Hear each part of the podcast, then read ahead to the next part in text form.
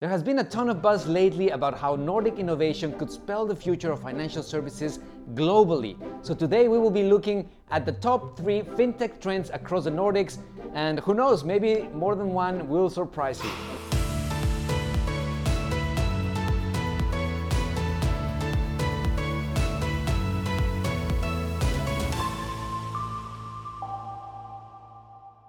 Dear wonderful people of the internet, welcome to the future of here at Nordic FinTech Magazine.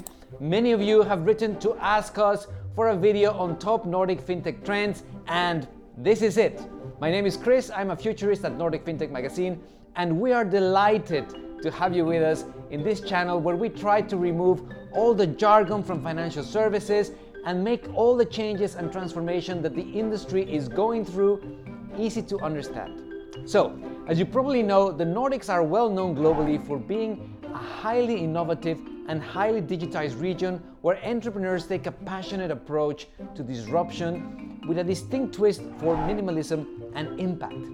It is therefore no surprise to see that Nordic entrepreneurs have been taking the market to task with solutions that leverage the exponential power of technology to absorb complexity and bring solutions to market that are both simple and functional. Now, today we're going to be looking at the three hottest trends that are picking up momentum amongst the fintech communities in all five Nordic markets of Iceland, Norway, Denmark, Sweden, and last but not least, Finland. So let's get into it. In third place, the trend we are seeing across Nordic markets is fintech solutions for SMEs. Let's go back to 2009, the year that marked the beginning of the current inflection point in financial services. Technologists, innovators, and visionaries back then, disgruntled by the oversights that led to the credit crunch of 2008, started to envision new ways of doing things, and the emergence of a new breed of technology companies with financial services expertise picked up momentum. Following in the steps of early fintech pioneers like PayPal, these companies went after the low hanging fruits of payments and foreign exchange, which were two of the areas that were most ripe for disruption within financial services. Now, as these players nibbled at the edges of these markets, they gained popularity with customers and started to see their revenues rise as well as their ability to attract private investment. Now, following a traditional land and expand strategy, they ventured into other areas of financial services like current account, loans, and investments. But for many years, the disruption was mostly restricted to the mass market. But that is no longer the case. Fintech founders across the Nordics are now finally addressing the previously untapped and underserved market of small and medium enterprises. So SMEs is a very broad term that can go all the way from the freelance designer working at home to the architecture firm with a few hundred employees.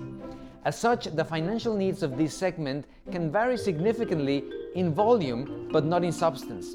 Most SMEs, regardless of their size, have needs for accounting, payroll, cost optimization, financial analysis, data security, but of course at a much lower scale. And one of the biggest deterrents for servicing this market from a fintech perspective has always been that SMEs have typically been slower in their uptake of digitalization.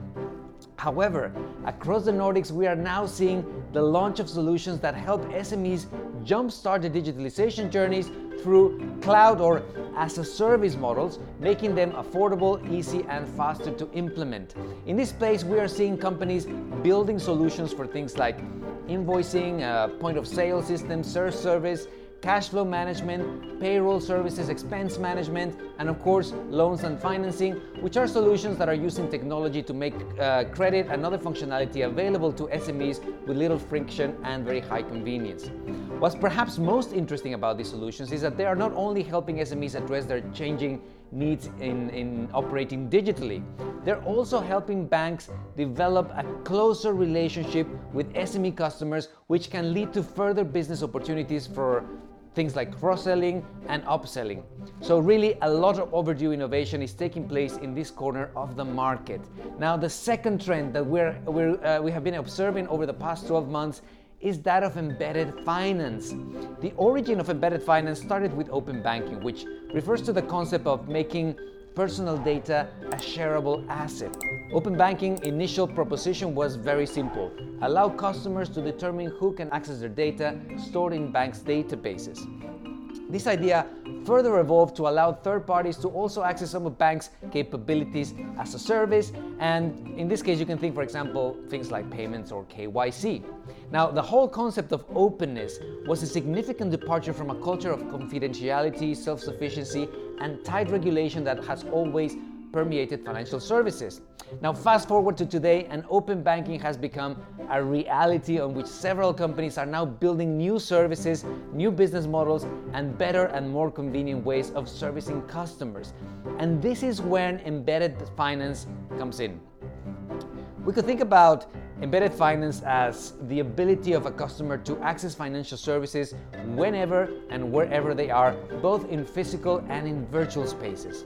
Now, this idea of being able to embed all manners of financial services in unlikely places like apps on your smartphone or your car, and even electrodomestic appliances, has been a reality for several years now. Most notably, the trend has totally taken off in Asian markets where embedded finance has become a lifestyle. Asian customers in markets like China, South Korea, Singapore, Malaysia, and Indonesia are accessing financial services like payments and loans on a daily basis but not through their banks. In fact, they do this through super apps that concentrate all manner of activities from food delivery, mobility, ride sharing, investment, communication, and entertainment into single interface mobile phone applications from companies like WeChat, Grab, KakaoTalk, and Gojek. So momentum for this, this trend is building across the Nordics, and it's perhaps best evidenced by two significant transactions that took place recently across the region. Earlier this summer, Visa acquired Swedish open banking company Tink for a staggering 1.8 billion euros, signaling the onset of a fierce battle for the open and embedded finance market. A couple of months later, MasterCard made its competitive move by acquiring Danish open banking company Aiia for an amount that is just yet to be disclosed. Now, these two high profile transactions not only signal a strong investment ahead of the, of the, trend in Western markets, but also a strong capability and vision that is brewing amongst Nordic players committed to the transformation of this space.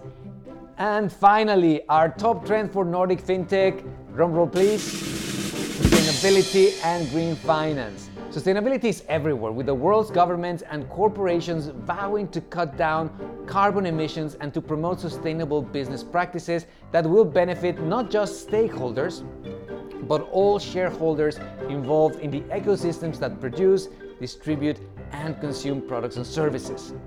The Nordics have traditionally held a very strong belief that sustainability is simply good business practice being able to ensure the long term repeatability of the process uh, of production that helps companies bring their ideas to life is a primary Nordic principle that Nordic companies that want to build long lasting and profitable businesses adhere to. Now, this ethos lies at the core of many innovative solutions we are seeing coming out of the Nordics, not just as the object of their business, but also as the purpose for why many Nordic entrepreneurs go into business in the first place. What is very interesting about the, the Nordic development is that companies addressing sustainability challenges are ahead of the curve and they are already developing solutions that will help meet consumer demand for a better understanding of how their purchasing decisions and investment behaviors impact the things that Nordic, cons- uh, Nordic consumers find important. And we're not just talking about challenges related to climate change, we're talking about a broader set of challenges that include things like equal opportunity, uh, crime prevention, and renewable energy sources, which are important to many Nordic customers. In this category, you can expect to see examples of companies that are tackling the data and measurement challenge associated with ESG rating scores, companies that are democratizing access to carbon markets for micro producers of renewable energy, and from others that are creating secondary markets of goods in order to promote uh, circularity in things like fashion and in electronics. Now, an enormous amount of innovation is taking place on the sustainability front from a variety of Nordic fintechs, many of which are shown in this chart. So make sure you check out their websites if you want to find out more about how their solutions are addressing many of the challenges perceived to be standing in the way of more sustainable lifestyles. So, there you have it. Three trends that continue to reshape the evolution of financial services and that will no doubt leave their mark in the future of finance as the industry shift carries on.